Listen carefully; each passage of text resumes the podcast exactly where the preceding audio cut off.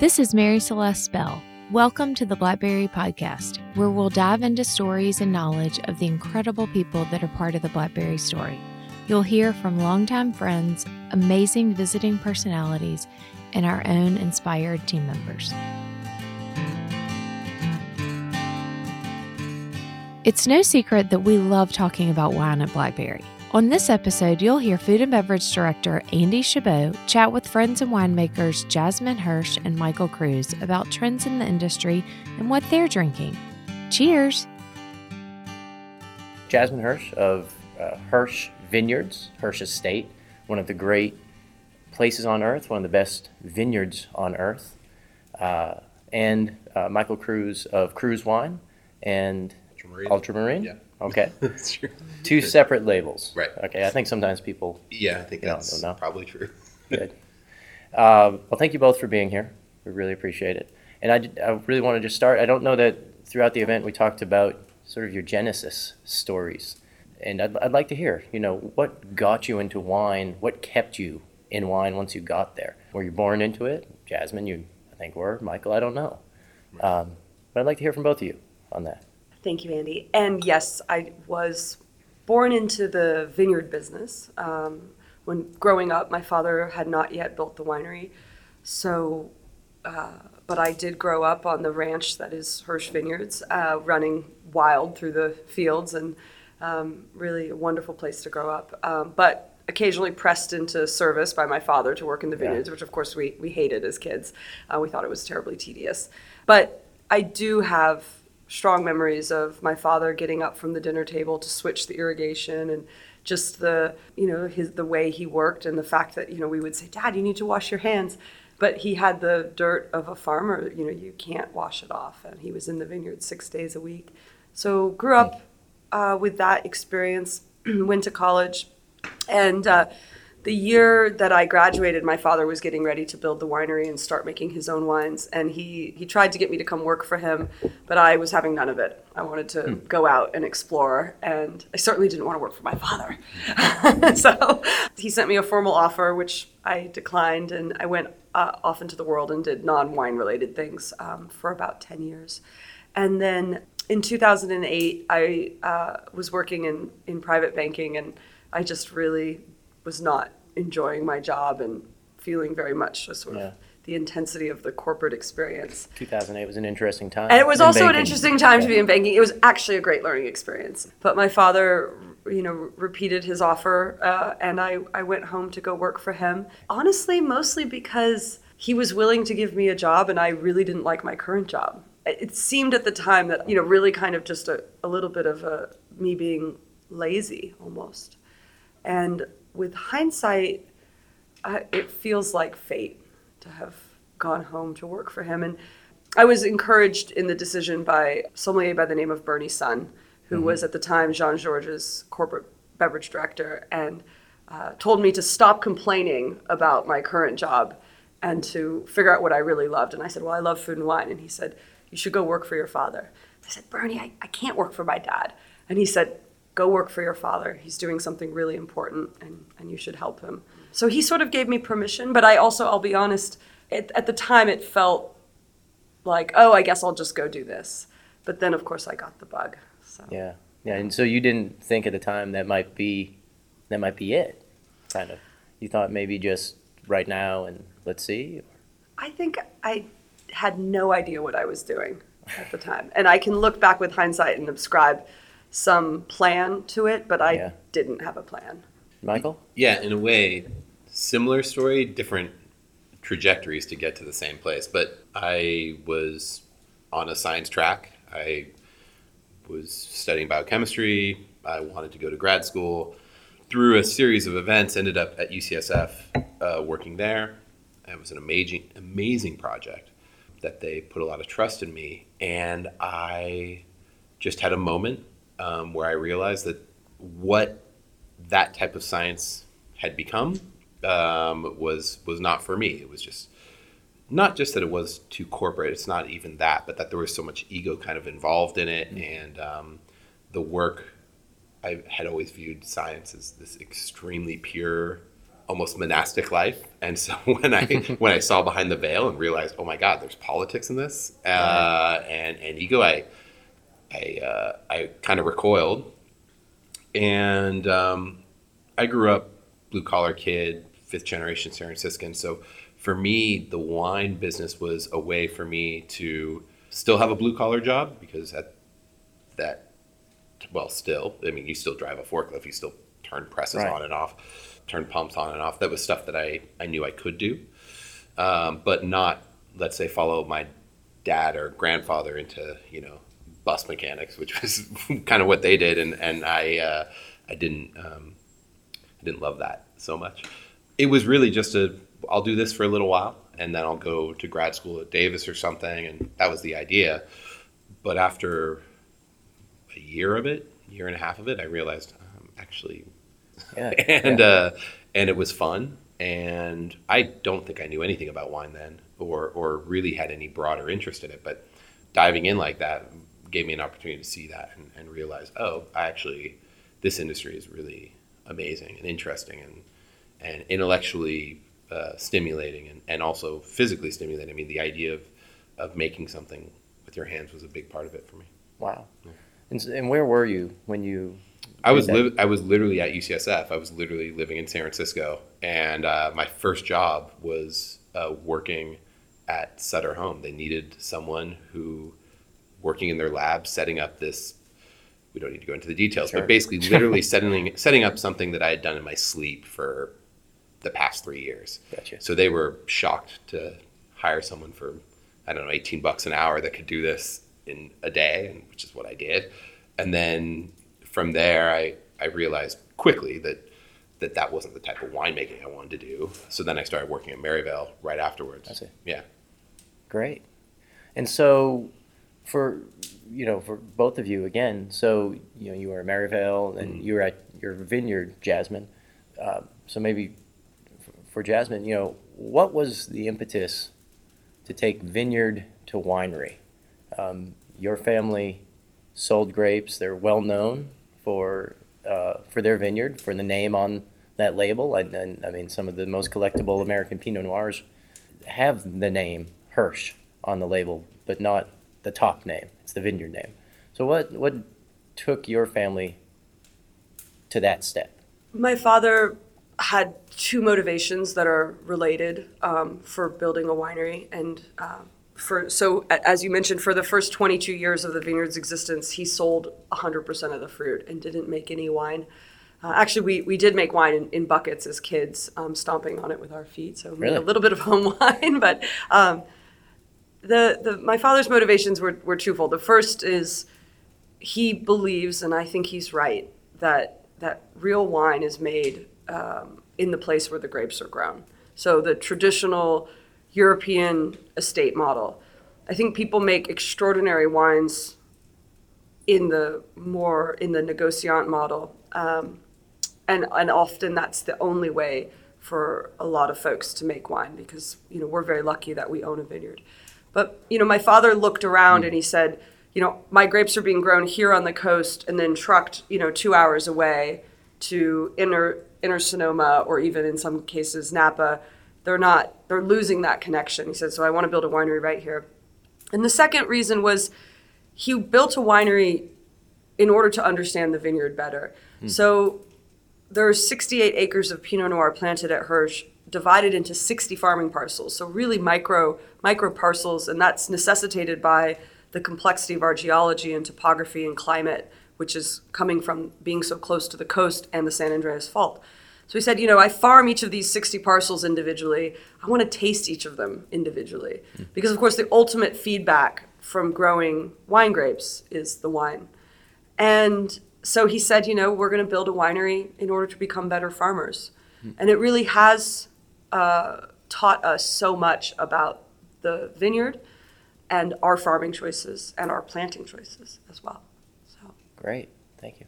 And you know, Michael, you have two wineries and a custom crush facility. Right. What what took you that direction? When, when did the entrepreneurial bug Yeah. get after you? Well, I think that's the right way to put it. To be entirely honest, I think it was probably entrepreneurship that. Well, I wanted to have more creative control. That's true, but I think that as opposed to uh, finding a different job in Napa, I realized that wasn't exactly where my interests lie. And it's sort of funny because you know it's quite analogous to some of the people, some of comedians or actors that end up writing their own TV shows. That was exactly the story for me. Is I, I just didn't find a job that fit with what I wanted to do, so I made a job, Made your own job. that that was was that. And um, I would love to say that that was a well thought out decision, but it really wasn't. It was just more nobody else is doing this. I want to do this, and and that's what that's what happened. And by this, I really Right. mean um, sort of sparkling and still wines with a focus on on California in a way that hadn't been made, or at least the focus wasn't that for for maybe forty years. So so that's that's really how I started on that. Well, I'd really like to, to dive a little more into sort of that subject of Sure. where you've seen California wine kind of come from. Uh, and then when you started, and, and for both of you, you know, when you started, and then what's the trajectory?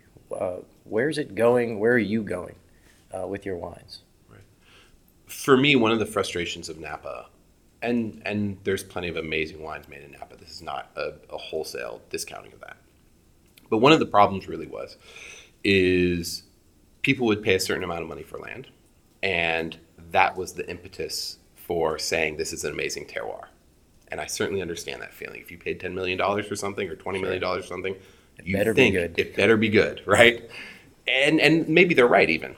But the reality is is that we can't all drink $150, $250, $300 bottles of Cabernet, and often we don't want to drink it even if we could. Right. So um, my focus really started in, in sort of these other varieties, Val de Valdiguié being a big one, but but it could be Carignan, Petite Sirah, more let's say uh, I don't know, I don't want to say traditional varieties of California, but but varieties that have been in California for you know 60, 80 years. Chardonnay has really only been in California in a in a broad sense for maybe 30 to 40 years. Really? You know? Yeah.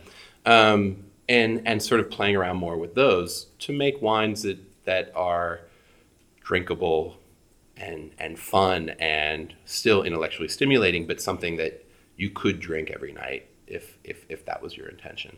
And I think that um, I'm certainly not the only one in that. I think that's been a big move over the last 20 years, something like that. Yeah. And Jasmine, we've done tastings with your wine where, you know, we've tasted, you know, vintages 09 forward, 08, 07. Um, they've, they've certainly evolved, you know, over time. Um, where, where did it start? What was the style desire when it started? Where is it now? Um, and, and do winemakers play a role in that? It's interesting because when my father first built his wine, so my father's not a winemaker, he's a farmer. And so from the beginning, he hired winemakers to make the wines for him. And from the very beginning, he was very clear that he didn't want the wines to be manipulated, overly manipulated. He didn't want any additives except sulfur. He didn't want the wines fined or filtered. And this was in, you know, the early 2000s, before the current movement of natural wine, which is very focused on those things, you know, was was at all in existence. Um, so my father had these very traditional ideas about what real wine was, what traditional wine was, you know, coming from the time he'd spent in France. So we never made spoofulated wines. He was not chasing scores. But I will say that that we picked pretty ripe. Yeah. We picked pretty late. And I think that as a farmer, it makes sense. You you would say to yourself, like, I just want to make sure that it's ripe enough. And also, you know, the early 2000s, you know, that was sort of really when bigger wines had become so dominant and, and popular. My father's agnostic to style. He'll drink an Amarone one night, and the next night he'll drink a little red wine like a Chassagne Rouge, so light that you could read a book through it. And for him, what matters is that they're authentic to the place. Um, I'm much more narrow in the style of wines that I like. But you know, style wasn't really important to my father. What was important was the intention. I want you to taste the place. I want you to taste Hirsch. And of course, that's not just the drinker's experience, but the whole reason of why we were making wine. So that being said, you know, the wines were pretty ripe. When I started working for my father in 08, I realized, you know, I had been living in New York. I'd had the the luck to get to drink a lot of really great Burgundy and, and other wines. And I came home and I thought, oh my God, I don't really like our wines. and uh, you know, have been kind of remarkable. yeah, I saw, you know, they were kind of big and fruity. And so, you know, in 2008, my first vintage at home, it was really hot. And for some reason, our field sampling, it just didn't work. We thought we were picking at, you know, 13% potential alcohol, but it would worked out to be 14.5. I mean, it was just hmm. sort of a, it was a, a I don't want to say it was a disaster, but it was, it was an extreme vintage.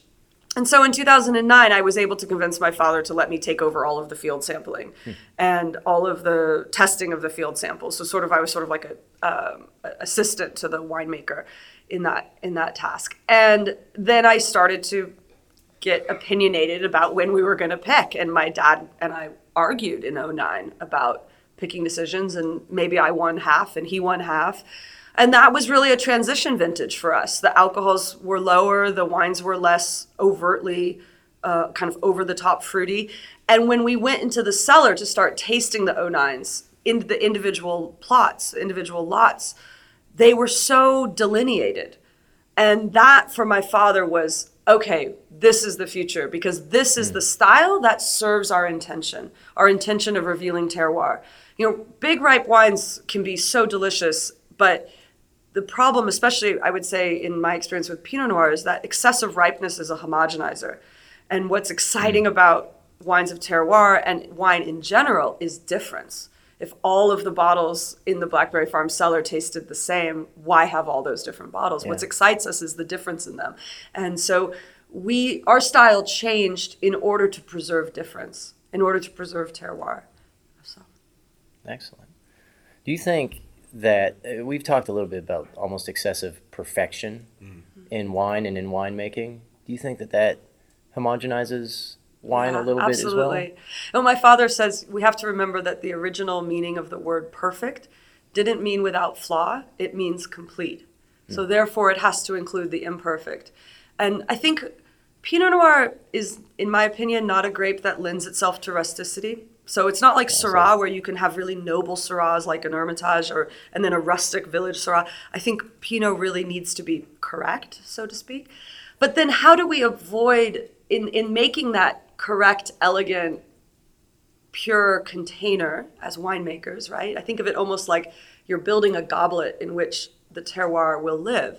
And you don't want the perfection of the goblet to, again, to efface or suppress the terroir. And I think when you have a great Pinot Noir, there's an a, there can be a wildness and an energy and a personality to it, but held in this very elegant container. So for me, the question is how in our winemaking and partly also in our farming choices do we achieve that to not suppress, but also make sure the wine is is correct. And yeah. so many Pinot Noirs have become so square, so boring. Yes, yeah, yeah. I think boring. You know, I think yeah. you, you, get into that. I, it's funny because I think I, I think very similar. I think, but maybe I would say it's slightly different. I think you know I have a, a wine that is uh, made from Saint Laurent, and it's a pet nat, and we make it as a uh, Pétillant Naturel. We make it that way because, in my mind, it's a simple terroir, and when we make it that way, we create a simple wine. But in that simplicity, it's quite elegant. It's quite mm. pretty. It's great to crush on a summer's day. Sure, it's, yeah. it's all those things. If I was to instead say, well, the noblest version of this is to copy Austria and try to make something with more fruit, more concentration, more focus, in doing those, honestly, winemaking choices, those transformations, the wine would not speak of place, right? It, it wouldn't speak to where it came from.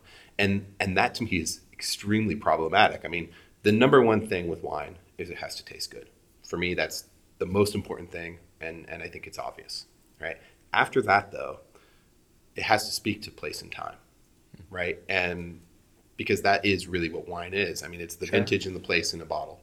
That's the second most important thing. And I think to your question, I think often the pursuit of perfection either will sort of um, start blurring that second point it might even start blurring the first point, though. I, I've had wines that I truly believe are perfect that maybe they're not super fun to drink. Yeah, yeah. do you know what I mean? Possibly not interesting. Exactly. Right. Right. So so yeah, I think I think you do have to have balance to, to both of that. Well, thank you. It's a very interesting subject to me as we talk about you know wines and winemakers and, and how things are sort of evolving in the world Mm. of wine. And you know, I think people you can't just look at a, a textbook and make wine Right. and do it that way. It wouldn't. It wouldn't. Uh, I don't think it would be interesting. Mm. We've we talked a lot about bigness in wine or power and balance in wine. Um, how do how do the two of you define balance in wine and power in wine? balance is definitely unquantifiable. You know, you can't say that this combination of pH and alcohol equals balance. It is truly one of those things that you know it when you see it. And I think actually, even people who don't work in the world of wine, they can taste a wine, and if it's out of balance in some way, like they, they might not say, be able to say what is out of balance, but they can feel it, they can taste it. So I think you know it when you see it. But for me, it's it is really between two things it's fruit mm-hmm. and everything else for me and then with the question of power and concentration which is a word Sure. we use a lot in the world of wine i i always think we have to ask where is it coming from because if it's coming from excessive ripeness if it's coming from winemaking tricks then it adds breadth to the wine. If it's coming from terroir and vine age, then it's coming from then it's depth. And I think a wine that has power through depth, but focus and um, and restraint, that it can be a big wine, but it will be balanced and elegant, and I think also more age worthy. I'm glad you answered that. Uh, because I think I think honestly, as I as I spend more and more time, not just making wine but tasting wine, I think I have a much harder time answering that question. I think that my version of balance, I would say, is that does the wine fit in the place that you think it fits in, right? Does it fit an archetype enough so it matches, right? Yeah. But it's still pleasing to drink. So I'll give you an example. You know, in champagne, we think all the time of of it being a high acid grape. Okay, Absolutely. uh, high acid wine, and um, Jerome Prevost, who's probably a huge inspiration to me, makes Pinot Meunier uh, only from his own, basically his grandparents' plot, tiny little plot. And uh, one day, and I, I think everybody would agree the wines are balanced and uh, maybe slightly different from the rest of Champagne, but balanced and, and maybe even powerful. And one day I was uh, had a little left in a bottle, and I decided to take it to my lab, and I checked the pH of it. pH was as high as many red wines. Well, this is this is a problem, right? Because that doesn't match what we think of as balanced champagne, but yet to our palate, it's perfectly balanced. And I think that's really the challenge, right? Is hmm. we have an idea of what balance means on paper, right? But then in actual practice, it might mean something completely different. So I sort of agree with Jasmine in a way is that you just sort of have to taste it and you'll know it, but that that there is a incompleteness to that statement to me that I, I'm challenged by. So there's a gut feeling, but no science. Exactly. Maybe. Right. Right. There's a there's a corollary to this in the vineyard, um, where you're trying to balance the vines, right? Help the vines achieve balance. And some years it's easier than others, and I think those are the years that produce the most effortless, effortlessly elegant and balanced wines. Are the vintages where the vines found their own balance. But of course, we have to help them. And, and one of the most important things that we look at is the relationship between the canopy, you know, the green part of the vine, and the fruit, the reproductive part. And uh, trying to find the appropriate balance between those two. It's completely different for different vineyards. Um, and for different purposes too, for different what you're trying to achieve in the wines. Um, but it's it's interesting because when I first started spending more time in the vineyard, it it was so overwhelming because there's so many different factors that you're looking at, and many which I didn't even see at that time because my eyes were not open to them. Um, but and I remember asking my father one year, I was tagging along. It was close to harvest, but not quite. He was taking notes. We were in block four, and, and he said, he said, you know, he, he wasn't explaining anything. He was just working. And I said, he said, well, it's too soon to drop fruit here. And I said, How do you know? And he said, Well, there's like 15 factors that the vineyard is telling me that are coming at me, mm-hmm. but it's it's almost harvest. I don't have time to explain them all. And now I understand what he means that it becomes intuitive that you you almost can feel what the vineyard needs and and and what's the right time to do something and what is about is the vine going to be stressed by the amount of fruit that you left or do you need to leave that fruit to help the vine stay balanced and so it's you can't quantify that i'm sure somebody at, at uc davis has has written a textbook that claims that you can but for me it's you have to see the vine and you have to know the vineyard and feel what's right and it's the same thing with tasting wines Yeah. So the the people involved are part of the balance. Also, the people in the vineyard, the people in the winery. Yeah. Michael, you're known. And Maybe that's a broad statement, but I, I think you are known for sparkling wines. Yeah. And you, you mentioned your desire to to focus on California sparkling and California um, other varieties as well. Mm-hmm. Right. Well, where did that come from? And and you also mentioned Pet Nat Right. a few minutes ago. Right. If you could describe that Sure. a little bit in that well, process. I'll, I'll do. I'll. We'll lean into that a little bit, but um, I got into sparkling wine um, for kind of a dumb reason, which is that it was hard.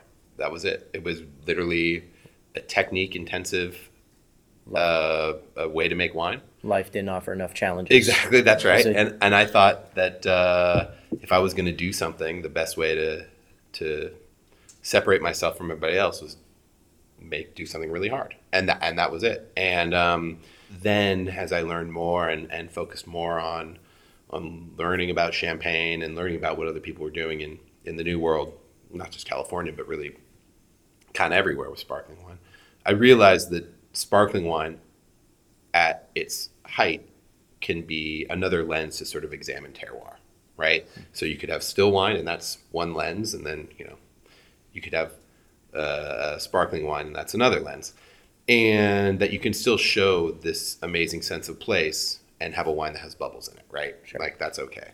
Now, how PetNat comes into it, and I'll explain that in a second, but that became another sort of sidestep to like to really get into it. So PetNat is a way of making sparkling wine where if we talk about the traditional method, you take a still wine that's dry and then you add sugar and yeast and put that into the bottle. And the bubbles are coming from the added sugar and the added yeast.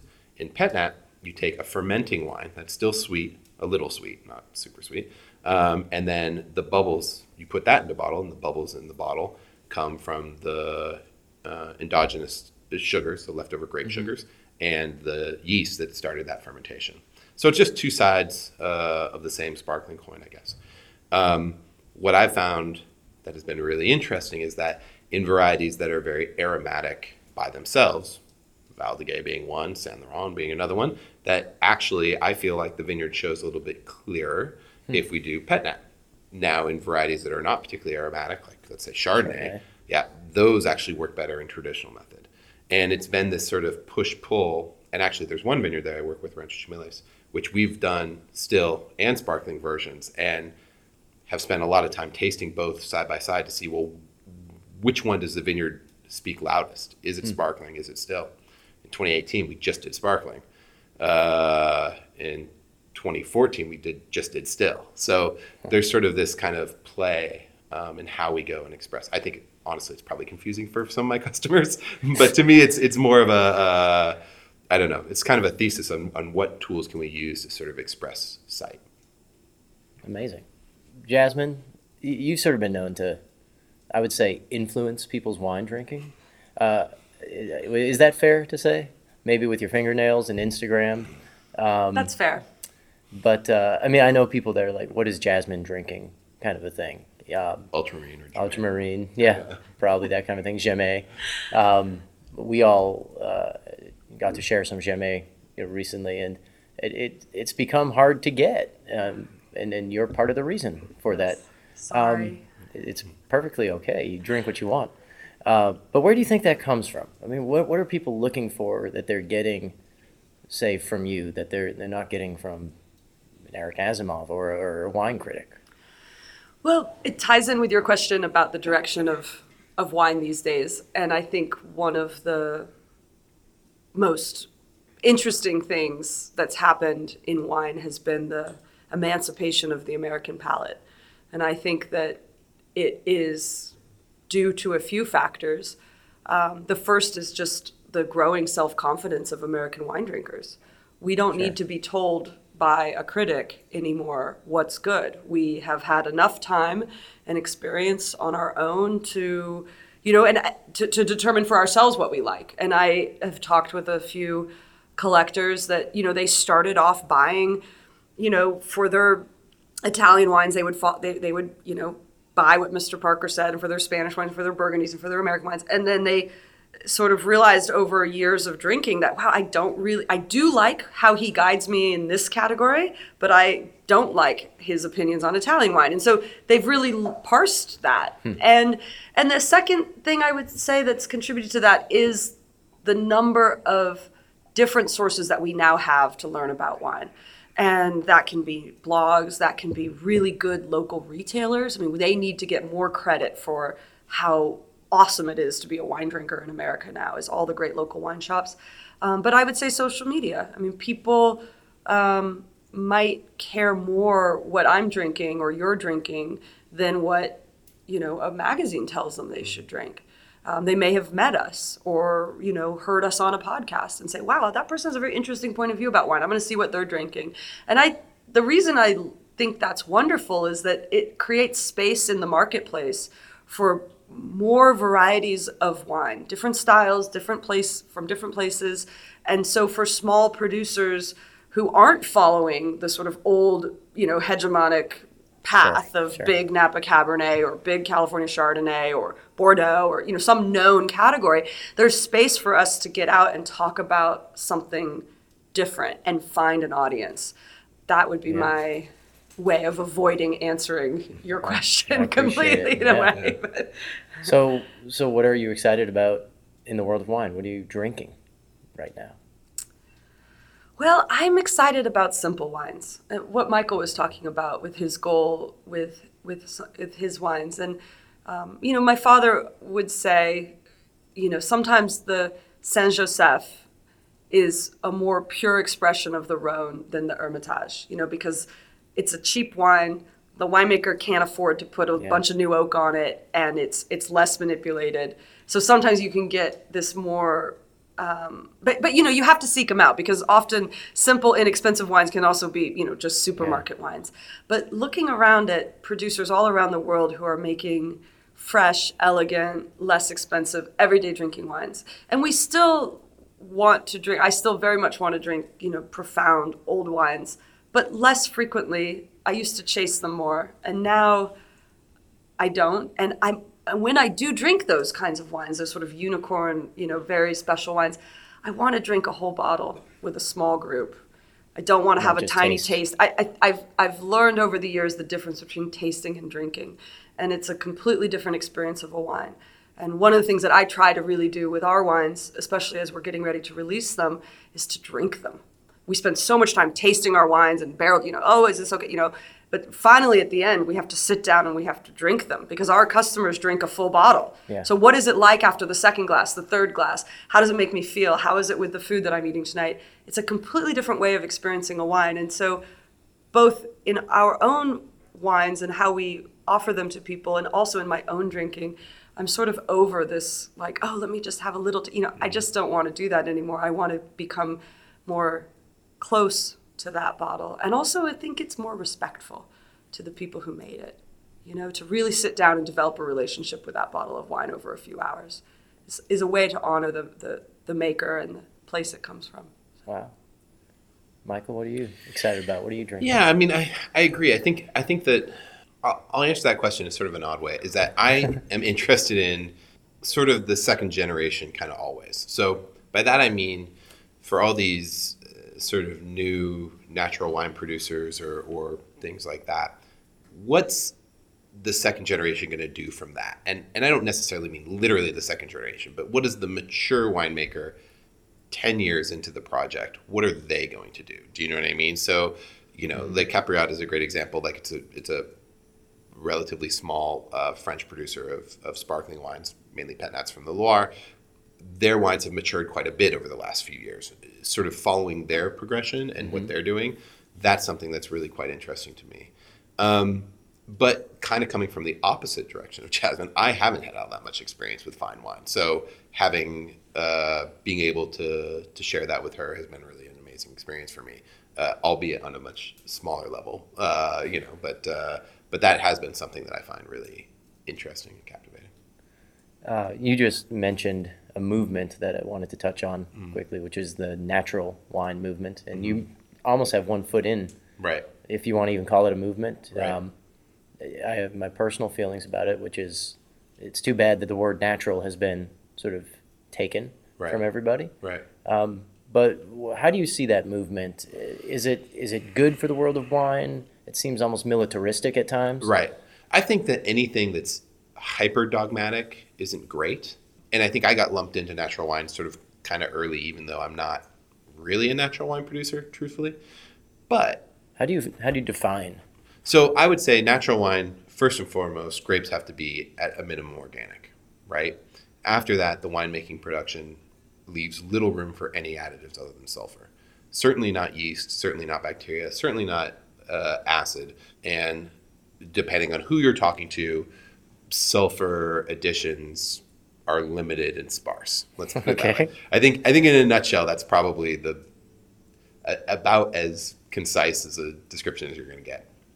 And to be fair, I do make quite a lot of wines that way. And I also think that having groups that are militaristic about how they view things is actually not that bad of a thing. You know what I mean? Having people that have aggressive opinions, you can ignore them if you want, but but having people actually trying to nudge the needle is is not bad. That being said, I think that we have to realize that there can be good natural wine and, and bad natural wine and, and good conventional wine and bad conventional wine. And what I really care about is drinking good wine and making good wine and making honest and fair wine. I mean, I think that's the most important part. Um, if if someone has a different opinion from me in terms of what's the right way or the wrong way to do something, that's totally fine. Um, I don't like being told that I'm doing something wrong, but I will say that I think I think that gets overblown. I think there's very Yeah. few people that are really like, this is the only way to do things. Yeah. That's my humble opinion. Yeah, I find that view seems to exist more on the server, I agree. service side of it. I, I agree, and I think that's one thing that does that does scare me, and, and we'll go down this road just a little bit further. Is that the natural wine movement, at least in Paris, came out of this idea of of young professionals not really being able to afford the wines that that the generation before them did, right? So they drank more cheaper, uh, our equivalent of jug wines, Vin de Soif from from the Loire, and that's sort of how that kind of was created and moved. And what I get scared about is the 26 year old sommelier in New York that hasn't had any of the classics. And it might not even be their fault, truthfully, because stuff is so expensive now Yeah. and whatever. But once you start veering into thinking that the only wine available is natural wine, that is not great. And um, and I hope that through broader education, that that sort of fought a little bit. Excellent. Yes, thank you both. Uh, you both make incredible wine. Uh, we really enjoy getting to spend time with both of you. Uh, Jasmine, your wines have been a big part of our collection, both from the vineyard and, and once you started making your own wines. And uh, we look forward to a great future. Thank you, Andy. Thanks, Andy. Thank you. Thank you for listening to the Blackberry Podcast. Continue following the journey wherever you subscribe. Thank you to our guests, interviewers, and audience. Dive into more stories, videos, photos, and podcast episodes on blackberryfarm.com and blackberrymountain.com. Make a great day!